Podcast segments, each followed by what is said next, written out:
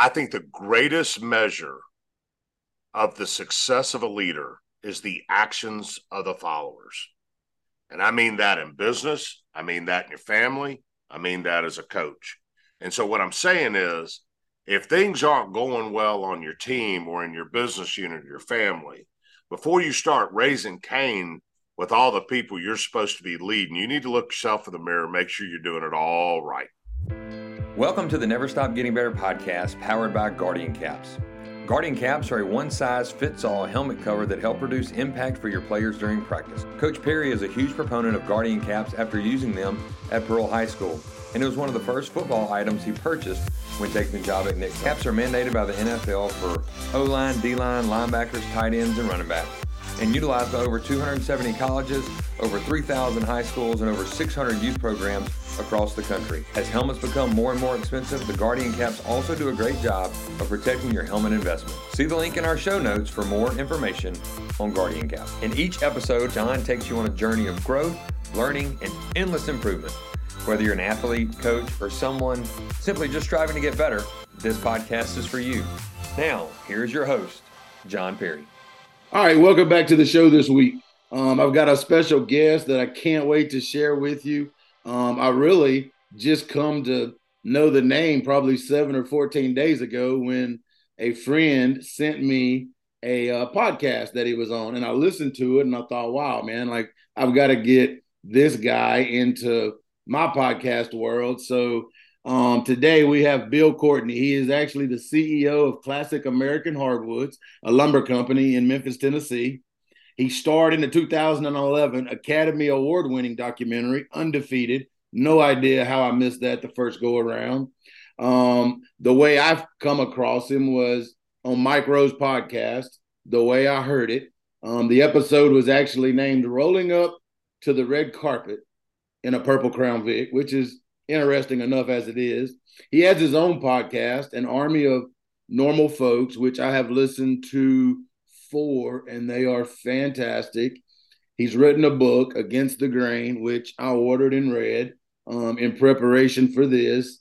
So today, I think you're going to thoroughly enjoy Bill Courtney. Bill, I appreciate you being with us, and I can't wait to get started.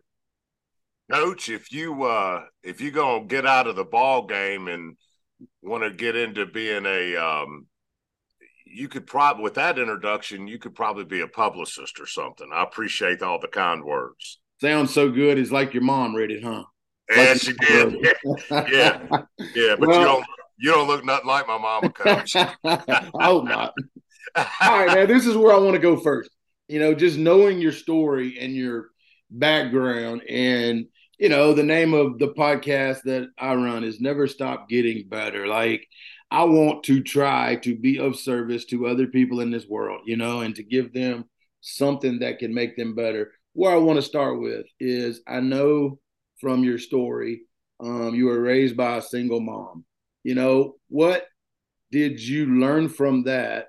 What did you take away from that? And how did that influence you in becoming a mentor to young kids later on in your life? My dad left home when I was four, and I never had anything to do with me. Um, mom was married and divorced five times, coach. Uh, my fourth daddy took out a 38 caliber pistol and shot at me down a hallway one night.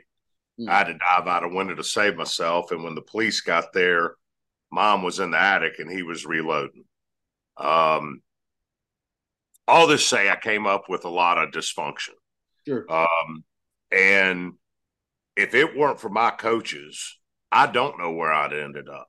Those were my mentors. Those were the men in my life who kept me straight. My my ninth grade year in high school, I got in a little dust up, got to tussling, and um, back then you were sent to the coach's office when you got in a fight if you were an athlete rather than going to the principal's office. And trust me, back in my day, that was a hell of a lot worse than going to the principal's office. And no. I knew Coach Spain was about to tear into me pretty good. Um, Coach Spain was an old, no nonsense guy out of Milan, Tennessee, the son of a cotton farmer, really good football coach and raw bone, tough, matter of fact, but also had a real heart. And when I sat down in his office, uh, when I expected him to tear into me, he looked at me, said, Billy, and back then I was Billy. Now I'm Bill. I guess we get older and we drop the Y. But he said, Billy, why'd you get in a fight today? And I said, Coach, I'm just so angry. And I was angry. And he said, Well, he said, I, I know what you got going on at the house, and I know there's a lot of dysfunction. And first word I ever, first time I ever heard the word trauma. He said, and frankly, I think you experienced a little bit of trauma.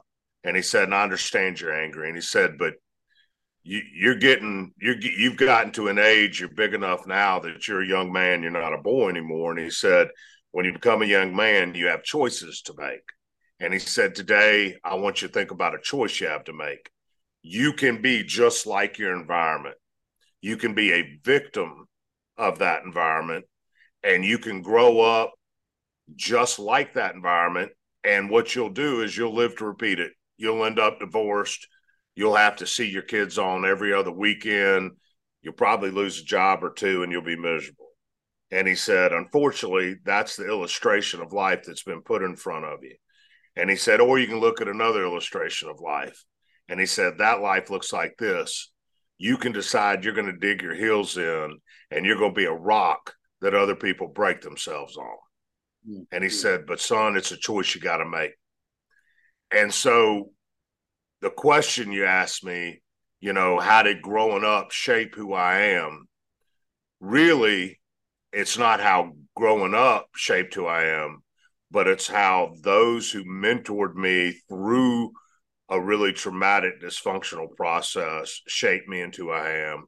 And it was men like Philip Spain who pointed out to me we always have choices and we always have opportunities. And you know, when you come to a Y in the road, the, the those those separations road often define the next 10 years of your life. And I can't say that that exact moment I had an epiphany and changed my life, but I will say over the course of that year, I never quit thinking about what Coach Spain said to me. And I did make the choice to dig my heels in and try to be a rock that other crazy people going to break themselves on and realize that the dysfunction that that can tear people down you can either choose to be a victim of it or you can choose to rise above it. So i denounced victimhood. I chose to be a rock and uh, tried to operate my life accordingly as a result of the way i grew up and the mentors who entered my life and showed me a different way to live. Man i think that's an outstanding lesson you know and something that we've talked about with our kids on numerous occasions is we do not get to choose the world that we are born into. We do not get to choose our mom and dad. We do not get to choose our identity up to a certain age because, man, it's luck of the draw, you know. But when you get to be 13, 14, 15, 16, you actually get the opportunity to choose to stay in that identity or choose to be something else, you know, and that's something that, you know, I probably didn't really understand that early enough that, you know, like you you do get a you do get an opportunity to choose. You do not have to repeat the cycle. And like in your case, you and you probably have no idea what you've done to change the Courtney family for the rest of your life, you know, like because you could have repeated that cycle. You could have done the exact same thing that, you know, you were in line with, but you changed that cycle. So now your I, kids see something different. I know this. I've been married to the same woman for 32 years, and I'll be buried next to her one day. And I have four children that are 26, 25, 20, 27, 26, 25, and 24 a lot of kids in a hurried up time. It's hard to keep that straight sometime, but I I know that um, I know that those four children have been the biggest blessings in my life next to my wife, and I know for a fact, without having the mentors in my life to illustrate a different way of leading life, that I would not have the life I have today. No so I don't know how I changed the Courtney quote Courtney family dynamic, but I sure as heck know how I changed mine. Yes, no doubt about it. You know, and and you know, a lot of times they say more stuff is caught rather than taught. Okay, uh-huh. so what did you know, those four kids, you know, what did they catch growing up, you know, in in that household? Another coach I had, Ray Conder, told me that when I got to be a, a husband and a father, that I had one very, very important job to always, always remember, no matter how angry, frustrated, whatever difficulties I got, that the way my boys saw me treat my wife was the way they were going to treat theirs, regardless mm-hmm. of what came out of my mouth. And the way my girls, more importantly, even the way my girls saw me treat my wife was the way that they would expect to be treated once they were married. So if I abused my wife, and I don't mean beating her up, physically abused, sure. but if I was emotionally uh, or or emotionally abusive or mean or wasn't a safe place or didn't didn't honor my wife then my girls would expect that that's what they would get out of a man one day but if i did honor and i was faithful to her and i did love her and I did care for her no matter what, and I did protect her, that that's exactly what my girls would expect out of a man one day. And and I have lived by that notion as a result of what that mentor taught me. Sure. And I do believe that my kids and their futures lives with their spouses and their children would be better from it. No doubt about it, you know, because, you know, like sometimes they don't listen to what we say, but they are watching. They, they watch. Very observant, and they are watching. They everything. watch. You know, they sure is, do. You know that that's that is catching. They are catching what you're doing, no doubt about it. All right, let's fast forward. You know, because I thought this was interesting. I run across this in the book.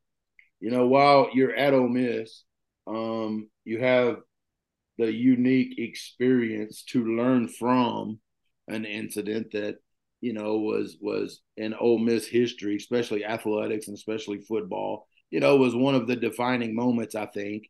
You know, I think you were on the sideline when the Chucky Mullins incident happened. You know, like what what did you learn from that? Like, you know, the way the people reacted to it, what come from it. You know, like what did you as a as a human learn from that? When Chucky hit Brad Gaines, sorry, Brad Gaines was the fullback for Vanderbilt that Chucky hit. Chuck nobody hit Chucky. Chucky actually hit Brad. Yeah. Um, you know that changed Ole Miss football forever, but it also changed the university forever. And to put it in perspective, back then at Ole Miss, hell, I don't think the band played anything but Dixie. You might have heard Dixie seventy times a game. Sure. And and everybody showed up with the Confederate flag. Now I got to interject something here. 99.9% of the people, myself included, that listened to Dixie and roared or liked the way those Confederate flags flags looked like waving up in the stands. It wasn't a racist thing. It was just it was but that was back in the 80s and there was a different understanding of things. Sure. And Coach Brewer, Billy Brewer, always would say, and he and I had a conversation about it personally, that he he he understood all the the history behind it, but hated it because it made him so hard for him to recruit. Yeah, for sure. Because all all the kid had to do was have a coach from Auburn sit down in front of a recruit and say to a grandmama, "Are you going to send your your son up there or your grandson up there to you see what they're doing up there? And it was used against us. And then on a national scale when people in illinois or kansas or or or or the northeast or basically anywhere outside of mississippi saw Ole Miss play on national tv and that camera panned up there and you could hear dixie and see all that confederate flag there was always something negative said about my school and my university that very largely was untrue, but symbols matter. Much like you say, people may hear what they hear, but they see what they see. Sure. The reason I'm saying all this is Chucky got hurt in the middle of the university and the Ole Miss family as a whole starting to have a real conversation with one another about are we doing the right thing here? And when Chucky got hurt, the university surrounded him in support, um, as they should. Sure. And and Chucky, the few years he lived afterwards, when he was in his wheelchair and on the sidelines and stuff, became a symbol of not just perseverance and toughness for the football team, but he became a symbol of reconciliation for the university and some racial things that were pretty deep. And I think that the love shown for Chucky and the Chuck and the love shown by Chucky back to the university really helped the university come to grips with there are things we need to do and things we don't need to do because if a guy like Chucky looks at us because of some symbols we're using and and looks at us differently than just human beings, we may need to think of rethink sure. how we're doing that. Sure. And so for me, it was being at Ole Miss at, a, at an unbelievable time when when all that happened. It was watching the interaction between the community at Ole Miss, both the athletic and non-athletic community Ole Miss, and Chucky, and this love affair that developed, and all of the positive change that came as a result of what. So Chucky stands for so much more than courage on a football field. Sure. He stands for cultural courage. He stands for social courage. He stands for things that that that matter long after the days of playing football are over. And and and as a result, I think the university is a better place for having had Chucky as one of their spokespeople who remains a spokesperson for the university even in death. Sure. That's awesome. You know, and it's that's an awesome experience that you know that you were able to have just by being there, you know, like and that's that's I've never thought about that. You know, I grew up an Ole Miss fan, you know, and that perspective was never, you know, like I never never really thought about that. All right, you graduate. It's it's deep, coach. It sure. really runs deep. It runs deep in the athletic community. It, it's it's a very real thing that that and ironically, I, I know you want to move on, but one other thing is Brad Gaines plays a massive role in that too. He was no a doubt. player Vanderbilt. He was going to the NFL. In fact, he played for Pittsburgh a couple years. He, back then, Brad Gaines at Vanderbilt was like the dog. Sure. Brad's life changed as a result of it. The friendship that he and Chucky developed was unlike anything you would ever imagine.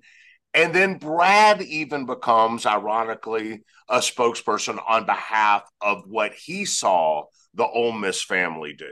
For sure. I mean, when, when you're a football player, when you're like the man at Vanderbilt, and all of a sudden you become a huge proponent of the Ole Miss family because the way it reacted to Chucky and the changes it went through as, as a result of Chucky, just think about how much Chucky meant to the university on a national scale. And um, so there's there's a there's as deep a perspective as I can give you.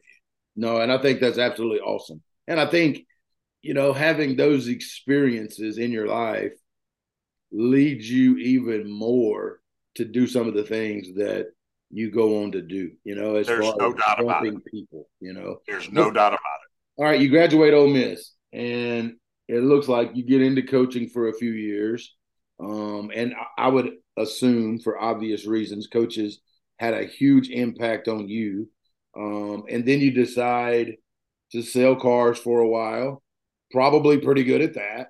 Then you get into, you know, the the lumber business. Um, and now this is a this is a just a question.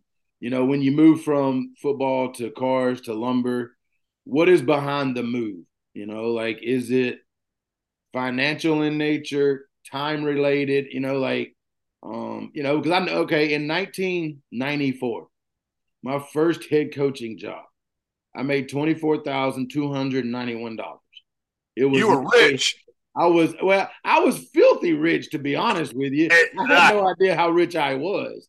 But, you know, like, you know, there were times where I contemplated, you know, early on, like, yeah, you know, because if we wanted to go buy a TV when me and my wife were very, you know, newly married. we couldn't just go buy a TV. We had to sit down and like, okay, now like, can we do this? And we had to plan for it. So, you know, just my curiosity was, you know, was that was that behind those decisions at that time?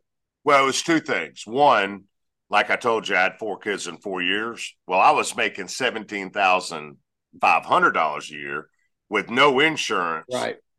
Two kids born, one on the way, and got five hundred dollars extra if I cut the grass all summer. Was working all kinds of odd jobs I could come up with to make ends meet, and it was financial in nature. But football remained my passion. I don't know how it is in Mississippi, Missouri, anywhere else, but in Tennessee, the TSSAA, which is governing body of athletics Tennessee, you can go to Nashville for about seven weekends and take all these classes and be what's called a certified non-faculty coach, which means you're not like a dad on the sideline. You are covered by the school's insurance. You are an employee of the school system but you're not faculty. You it's it, but you have to get all this accreditation and approval. Sure. So that's what I did. So when I got out of coaching and teaching as a profession, I had to just because I couldn't put diapers and get formula for my children. And you know, here I was this guy that had a master's and I was an overeducated guy that could that had no applied abilities other than coaching. So, but because of what coaches meant to me, I was never getting away from coaching. So I coached for 31 years. I just had to get out of it as a profession so I could try to figure out a way to make enough money to take care of my pretty wife and all these kids. Sure. But I never quit coaching. I, I, I got that accreditation and kept coaching. So I just did both. Sure. I'm, I'm one of the luckiest people on the face of the planet, coach. I was able to to have my cake and eat it too. And the way I got in the lumber business, curiosity is I was actually selling fleets of cars to companies. I sold some trucks to a guy owned a lumber company. He offered me ten thousand dollars a year more than I was making at the car thing. Hell, that that covered diapers for a year. so I get into the lumber business, and five years later, at 31 years old, I end up the vice president of this thing, and wanted to to try to own something one day, and he had kids coming up and that just wasn't in the cards and so i started my own business lumber company but continued to coach all the way along through that whole time. So i was chasing money for my family but chasing my passion still through coaching. Well as john wooden would say you were very industrious. Like you figured it out which is awesome you know. Now something i did want to ask you about was you know you worked for the lumber company in i think it was horn lake uh, mississippi. Yeah that's right. Then you you know because you know you really wanted to have a part of the ownership and that wasn't going to happen due to you know family members or what have you. What about having the courage to go out there and start your own? Like i think you know like to me because i'm a very safe human being i want to know what's coming in this month and i want to you know having the courage to do that you know like where did that come from? Was that a was that a tough decision? The courage came from Lisa. Um, again, I, I'd reached to be vice president of this company, and you heard how it came up. I never yeah. had a yard to cut before I bought my own house. I, I lived in apartments my whole life. Sure. Well, now we had four kids in a good school. I was making really good money as a vice president of this company.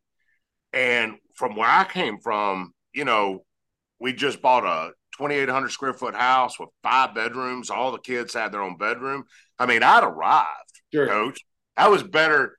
That was more than I thought I'd ever have in the world. And so I went to Lisa. And I said, but I, I'd like to try this myself. But, you know, we may have a house, but we got a house note, and we may have cars, but we got car notes, and none of this is guaranteed. And I'd be risking everything. And she said, You were broke when I met you, and we can be broke again Wow. If this is what you think you want to do, go for it. And that's what gave me the courage. And I will tell you, if anybody listening has an idea or wants to endeavor something, you best have support of your spouse, real support. And you need to lay out in front of your family truly what the worst case scenario looks like. And if that worst case scenario is too scary, just don't do it. But if it's not, then go for it because you can't, you will never be successful without your family supporting you. And so I had that. And so we started Classic American Hardwoods. I had $17,000 in the bank and we started on a wing and a prayer and really coach worked hard and got very, very fortunate. And we're still here today. You know what? I, I, you know, two thoughts. Number one, Lisa is probably the hero of the whole story because everything that you've ever been privileged to do, you know, since you've been married, she had to be on board with, or it don't work. You know, I mean, you you, you talk about working, you know, uh, a real job and coaching. You know, like she sacrificed her husband and she sacrificed her kids at a very young age to allow you to do that. And you know, I've often said, other than accepting Christ as your Savior, the most the next most important decision in your life is who you spend the rest of your life with. Because in this profession, if your wife's not on board, you will not be successful because of the amount of time it takes. You will, and I've seen many a friend end up in a divorce because they chose to be a football coach, you know, and and was and was miserable because of that. You know, like if that person's not on board, and in, you know, in your story, man, like I had that written down you know, right beside your name in parentheses, I had Lisa because without her, man, don't none of this happen. You know what I'm saying? Like it, it never happens, Coach. I was ru- I was running a business, starting a business that took hours. I was going to work at four in the morning, then leaving that and going coaching football from 3 30, 6 30 every day. And then, of course, as you know, football, the season is only part of it. You've got the off season, you got the weightlifting doing both of those while my children were two, three, four, and five, or four, five, six, and seven. She's affording me the time to do all of these things while taking care of a house full of kids and supporting me. I'm telling you, she is that Mike linebacker that can make a bad defensive line look right. Sure. She's no, no doubt. No, she she's a star because that, there's not there's not very many people that would sacrifice that. They just wouldn't. You know what I'm saying? No, I am the most blessed human being. On top of it, coach, you can see me. She's a dime. Coach, she's so good looking. It's unbelievable. On top of everything else, she's hot. I'm the luckiest dude. You've never seen a fat redheaded guy that's any luckier than the man you're staring at today. I promise. Blessings upon blessings. You know what I'm saying? Like I'd rather I'd rather be lucky than than good any day of the week. Boy, this school right. acorn. Let's fast forward. Let's go to let's let's go to Manassas. You know, like I know how you get involved at Manassas. It's through a friend who was, I think, working through a, a church. You know, providing meals or this or this, and then he, you know, he tells you, you know, it looks like they got a few good players. There's not very many of them, and you know why why do you decide uh, Manassas and at that time? Like, what was the decision behind that?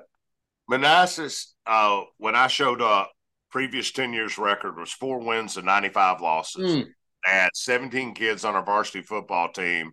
And your listeners may not understand, but some of them were still wearing suspension helmets. yeah. No, it's true. That's the equipment they had. Right. It's terrible. And the reason is it's three it's three quarter it's not even a mile from my plant it was convenient right i could work i could grow my business and still had the time to get over there i didn't you know so and you know when you're 496 heck i could go three and seven and they ain't firing me i mean you know I, so i had time sure.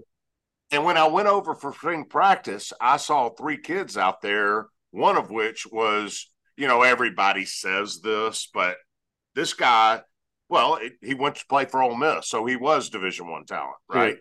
But this kid was unbelievable, and there were, and what I found is that I was a little ashamed of myself, Coach, because the news and movies and TV sensationalize kids from the inner city in a way that you think you know what you're going to get when you show up to one of these inner city teams. And what I found was black, tatted up kids from the hood.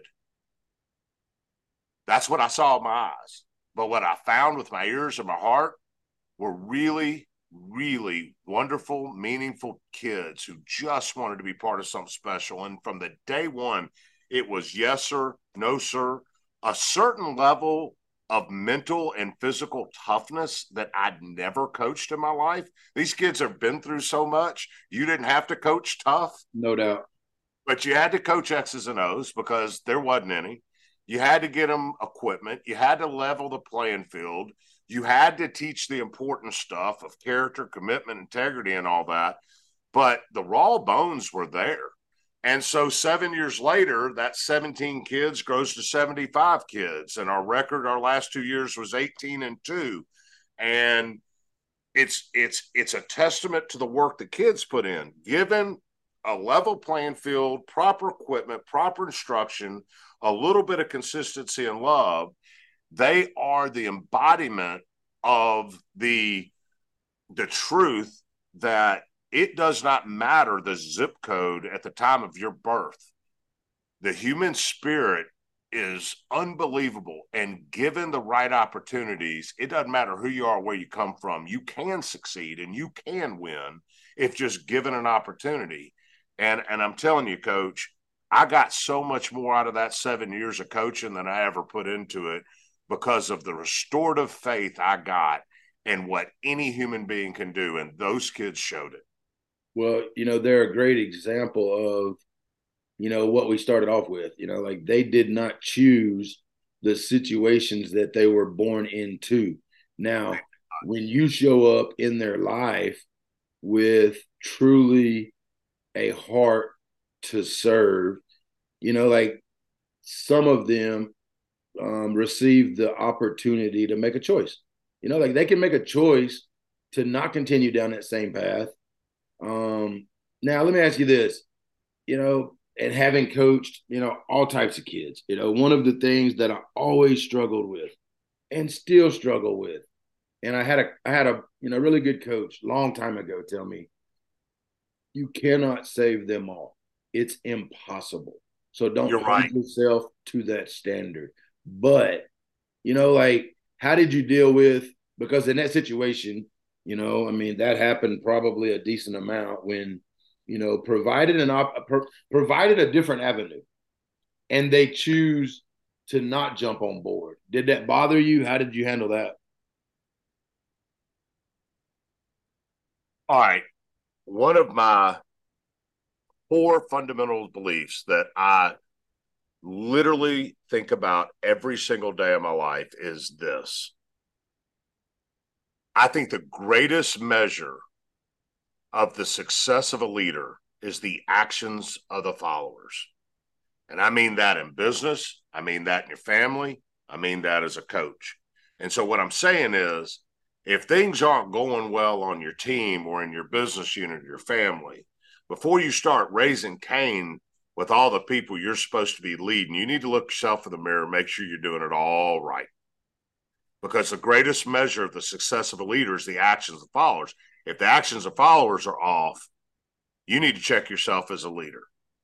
And so, in answer to question, whenever I have something come off the rails coaching, the first thing I do is I take a an inventory of my interaction with that kid and make sure I haven't erred. And if I can find one place that I haven't done everything I'm supposed to do, then I want I, I make sure I rectify that first. Having said that, there are still people that you can't reach. There are still people in business and on teams, and there just are. But I would say there are far fewer than you think originally meets the eye if you take a true inventory of, of your abilities and your effectiveness as a coach, a leader, a, a business owner, or a father. So that's the first thing I do. The second thing is the greatest leaders of our time always give credit to the followers when things go well, and they take the blame when things don't go well. And coach, I was uh, three and three my first year at Manassas, about midway through the season, and I think three and three is average, but when you've won four games in 10 years, they thought I was a fat redheaded version of Pete Carroll or something, right? Right. And so the whole team's buying into football. Yes, sir, no, sir, new equipment, and let's get it. But the minute football was over, practices or games or or whatever, a little bit of off time, half the team was buying into the important stuff, character, commitment, integrity, the stuff like you and I really want to coach, right? Sure. We use the X's and O's to get to that stuff, right? And while half the team was buying into that, doing their homework, being respectful to teachers, pulling their pants up, not sagging, the other half team, while really respectful on the football field, the minute football was over, they were back in the streets and it was driving me crazy. And you know how coaches have a guy. Well, I went to my guy and I said, What do I got to do to get that half the team to buy into the important stuff like you're half the team? And this is a guy that had lots of real talk with me but this time he just kind of dismissively said, "All oh, coach, just keep trying, doing what you're doing." And I'm like, "No, man, real talk." And he said, "Coach, I don't want to hurt your feelings." I said, "You're not going to hurt my feelings. I want to know why that half the team is buying in the important stuff like your half team." He said, "All right, coach, trying to figure out if you're a turkey person or not."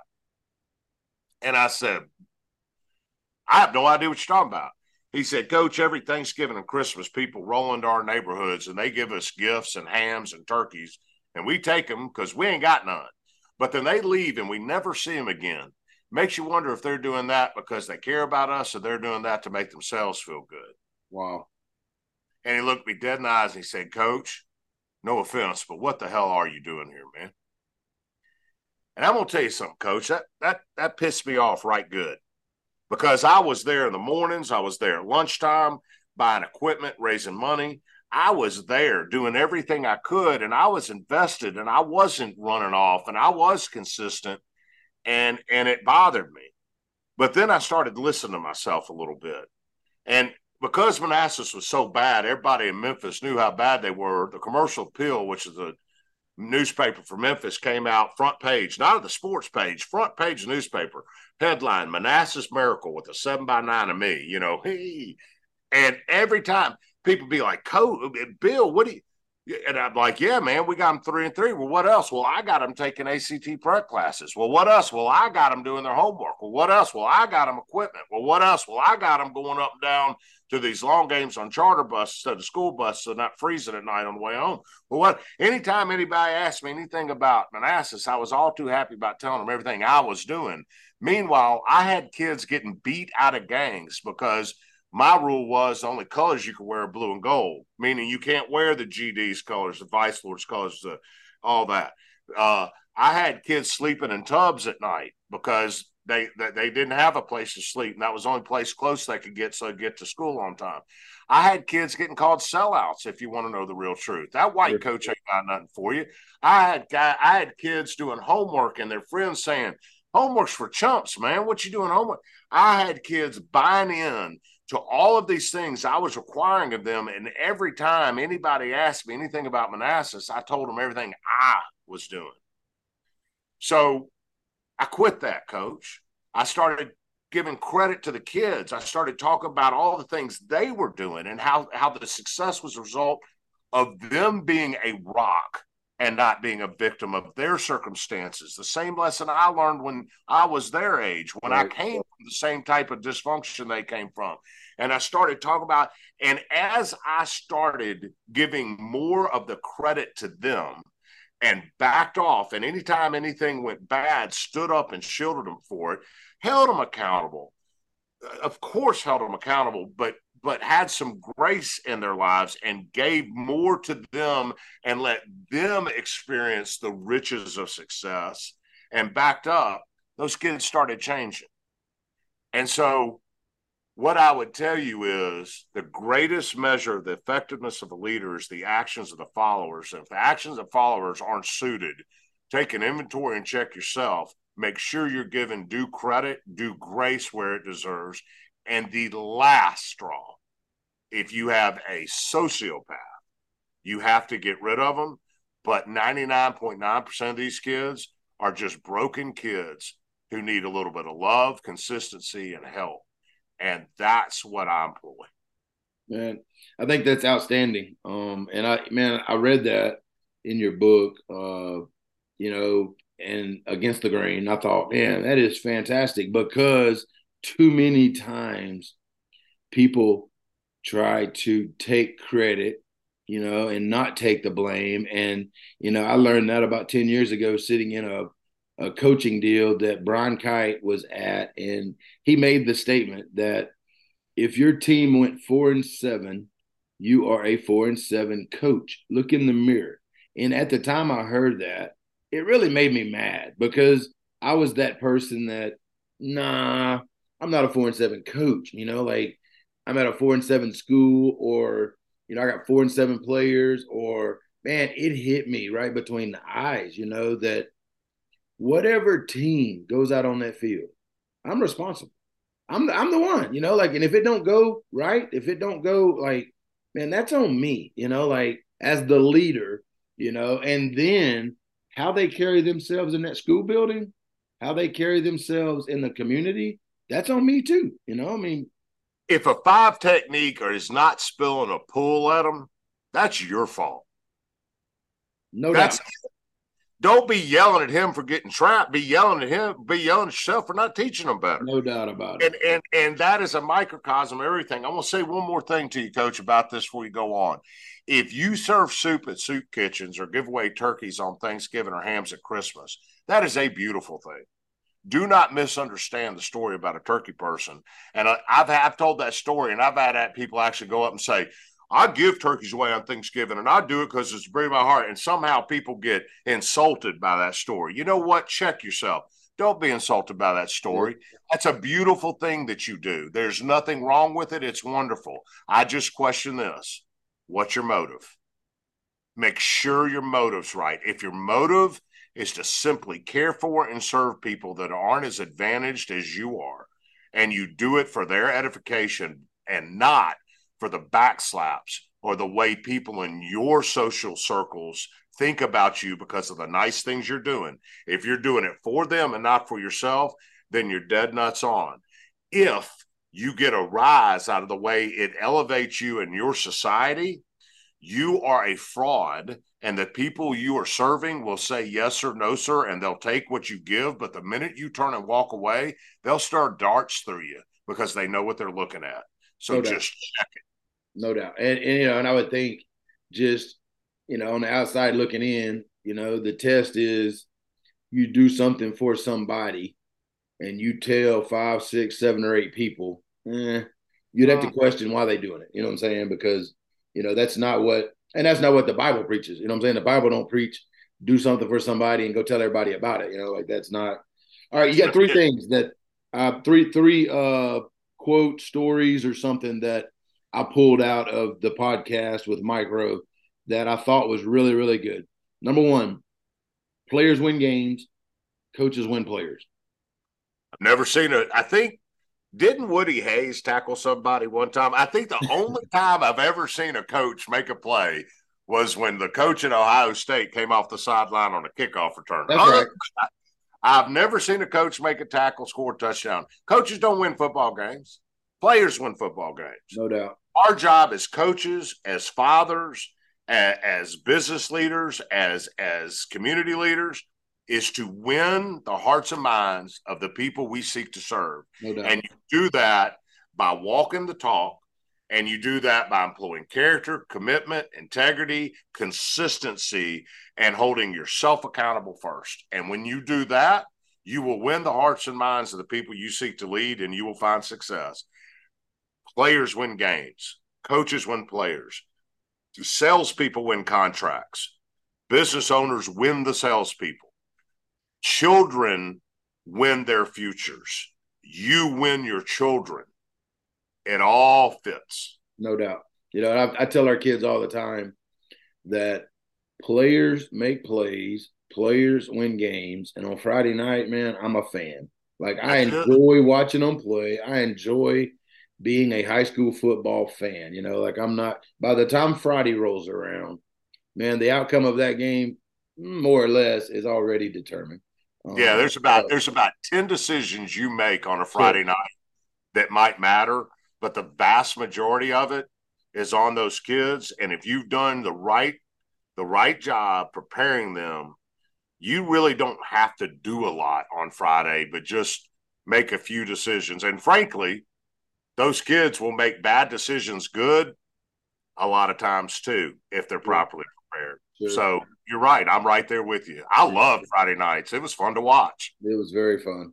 All right. My second thing I ran across that, you know, in this profession, you know, really hit me was when you talk about teachers and or coaches with families, be careful to criticize them. Be careful to talk about, you know, what play they just called because of the amount of time that they are investing in your kids.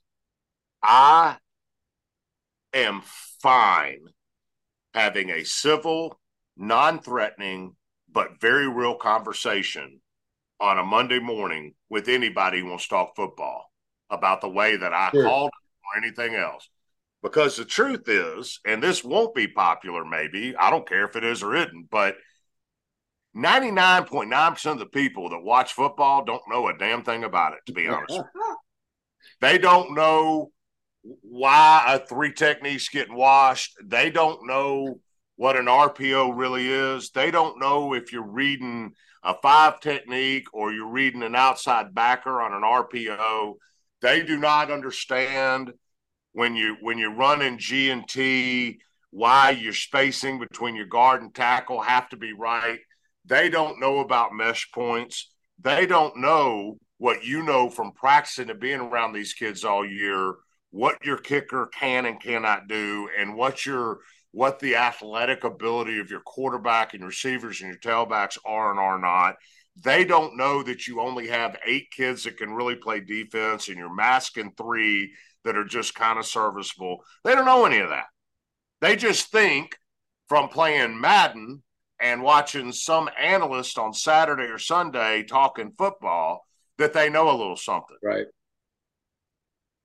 So when I see parents in stands on Friday nights standing up and screaming and talking and gathering people up around them about how bad and how stupid this high school coach is, the same guy that spends more time with your son than you do, the same guy who is not with his kids and wife on Friday night, but are pouring themselves into your kids, the same guy that on summers is working in the weight room and spending time with your kids and not only teaching them football but mentoring them about life. The same guy that is pouring himself who has a wife and children usually who are also pouring themselves in to trying to make your kid not only a better football player but a better human being those parents up there screaming at that guy because they don't like a play call need to shut up. Yeah, no doubt. And they need to consider the entire world. Now, if at the end of a couple of seasons it's not getting done, sometimes good coaches don't work in certain situations. Sure. And sometimes, you know, certainly there are times where coaches need to be moved on and, and everything else. But there's a civil way to handle that. And there's also a really bad way to handle it. And I don't appreciate parents not considering the entire body of work that goes into a coach's life except a bad call they make on a Friday night. Sure. And I think I think there ought to be more civility and I think there ought to be more understanding of the role a coach played in your son's life before you decide to undress him because you don't like his third and four call. Sure. And and you know, that's gotten worse today than it was 30 years ago when I started because of social media. Now you can go on right. social media and just lambaste somebody on a computer that, you know, you have no face to it. A lot of times they don't even have their name to it. And then, you know, coaches' kids see it and, you know, like it's it's a very cowardly way it is pushing. I have, I have never denied a parent or an administrator or anybody else a meeting to sit and talk with me about why I'm doing what.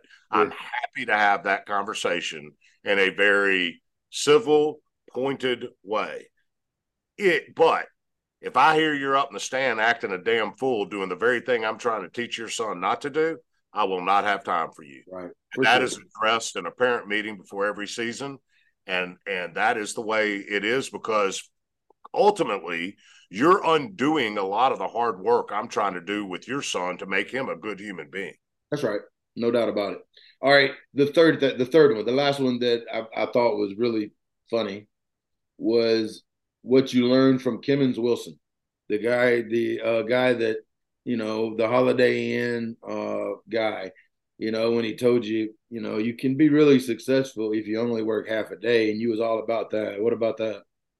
Kemmons Wilson was the founder of Holiday Inns. He was actually from Arkansas, moved to Memphis. He and his family went on a road trip one day, and back in the day, you either had roadside motels like the Bates Motel, or you had something like the Peabody, a really beautiful. There were no, you know, Marriotts and Hiltons sure. and and Hampton Inns, all that. They didn't exist. Well, he decided you needed to have a hotel that no matter where you saw, where you went, you saw the sign and you knew you were going to get a color TV and the room was going to be the same. And he started the Holiday Inn, which is now the model for every chain hotel you've ever seen, and was a billionaire. So I got this award in college and got to go sit down and have lunch with him one day. And I literally met him at his private airport, and his jet was sitting right outside where we were having lunch. And you know me, I came up broke. I'm just in awe of the whole thing. And at the end of lunch, he said, Do you really want to know what it takes to be successful? And I'm like, Yes, sir. I'm sitting in your airport. There's your jet. You're a billionaire. I would love to know. I'll take a tenth, you know? And he said, Bill, all you got to do is decide you're going to work half a day. And I'm thinking, if I can work half a day, got what this man got, I'm in. He said, Yep. You can work the first 12 hours or the second 12 hours. You choose just work half a day. And he said this the United States government says eight hours is an average work day and 40 hours is an average work week. And there's nothing wrong with that. But you tell me why you think you're going to work average and be exceptional. Mm. He said, if you want to work average and be exceptional, you're in the wrong place. If you want to work average, be average. And there's nothing wrong with that. But if you want to be exceptional, work exceptional. And it just takes half a day. Yeah, that was awesome. That was very that was very good.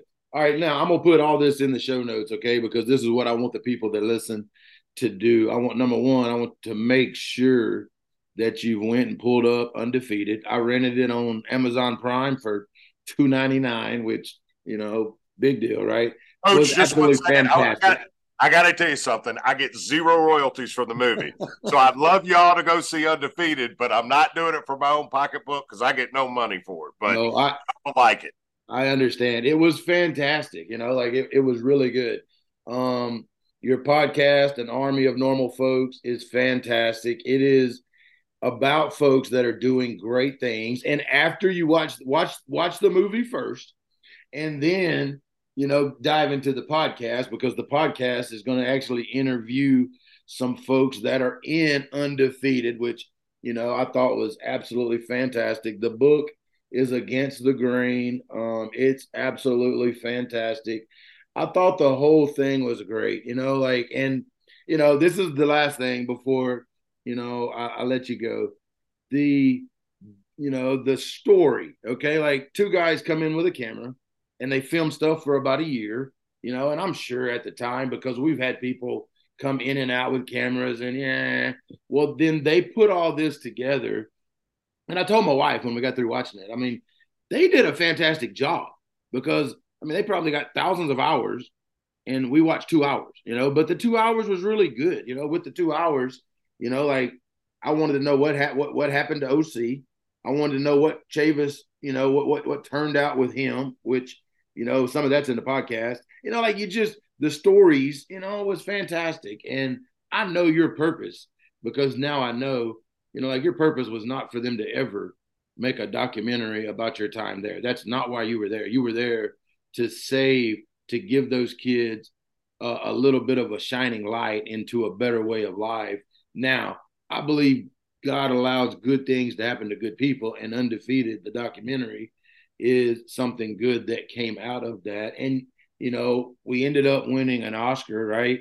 Um, from the undefeated. So, you know, after the show comes out, you know, and after, you know, how did that, you know, how did that affect you? Was that, you know, was it something you were very proud of, something you were embarrassed about, something that, you know, did that give you a little more, uh, you know, did it did it add value to your life and your, you know, being able to help people and you know, like what was the result of that?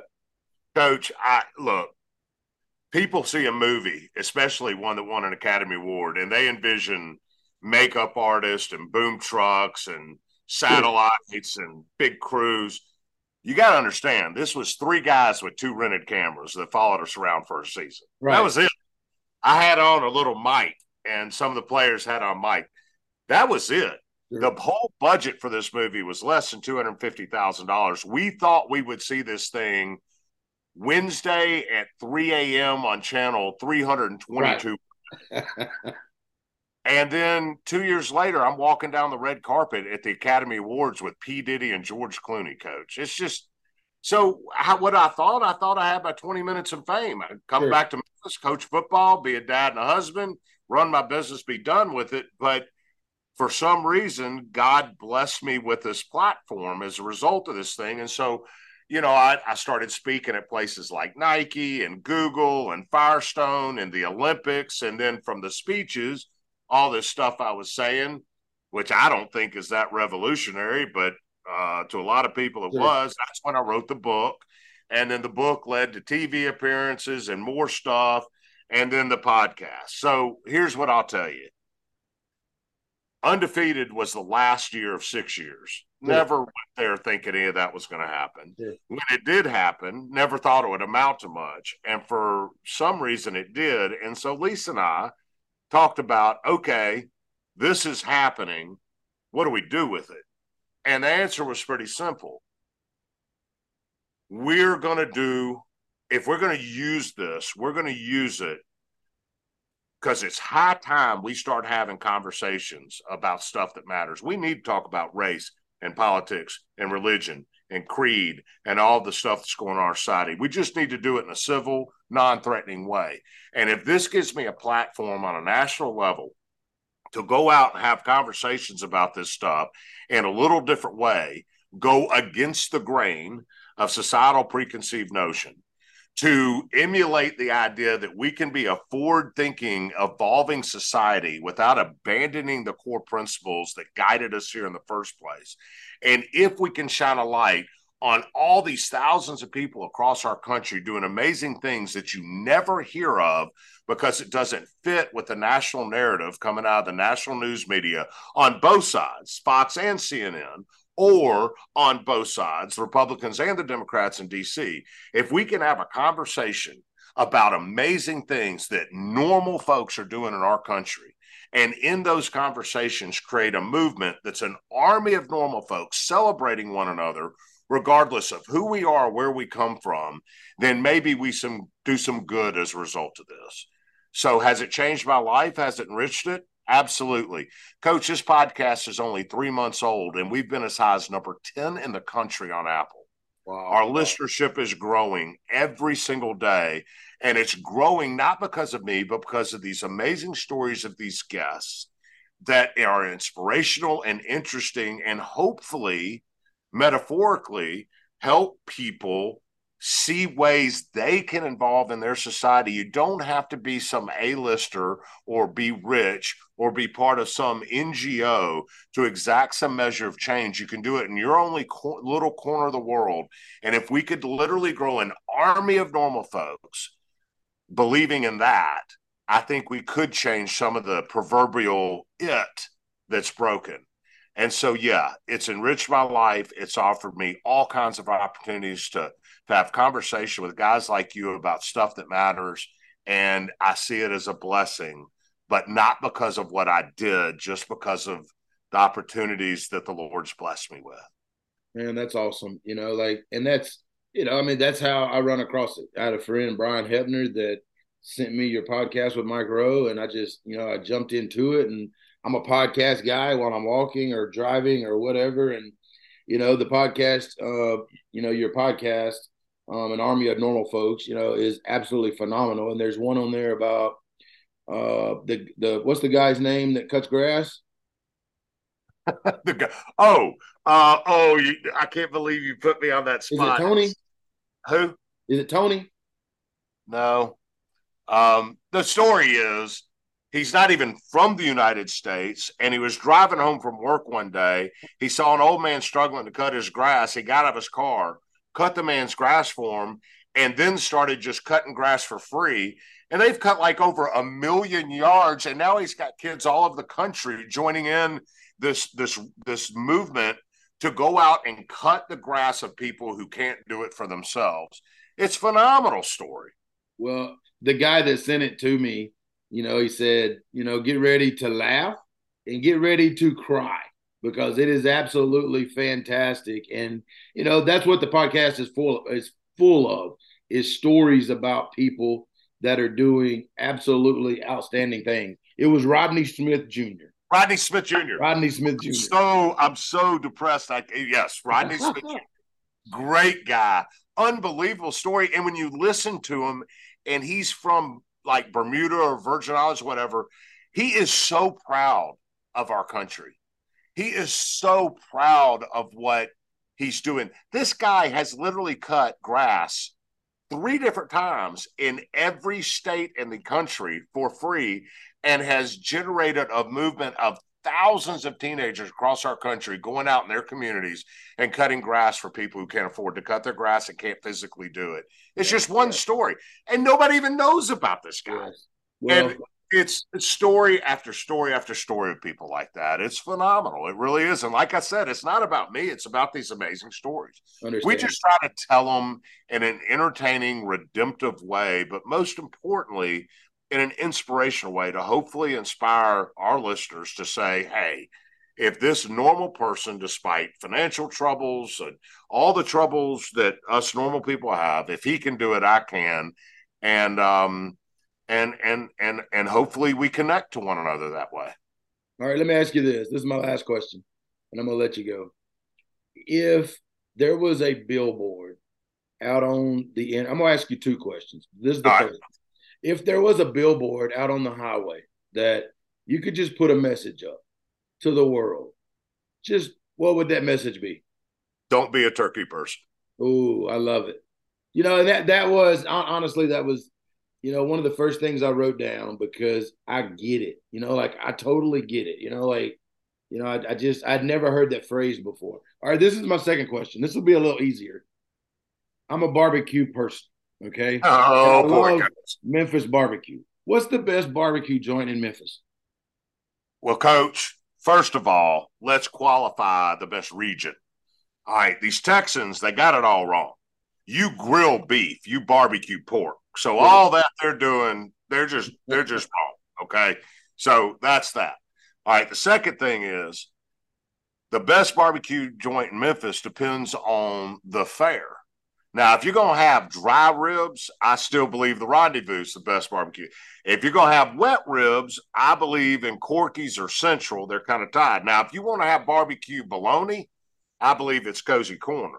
But if you want to have barbecue spaghetti, now you got to go down to the barbecue shop on Madison. So, coach, the best barbecue in Memphis is relative to what kind of food you want barbecued.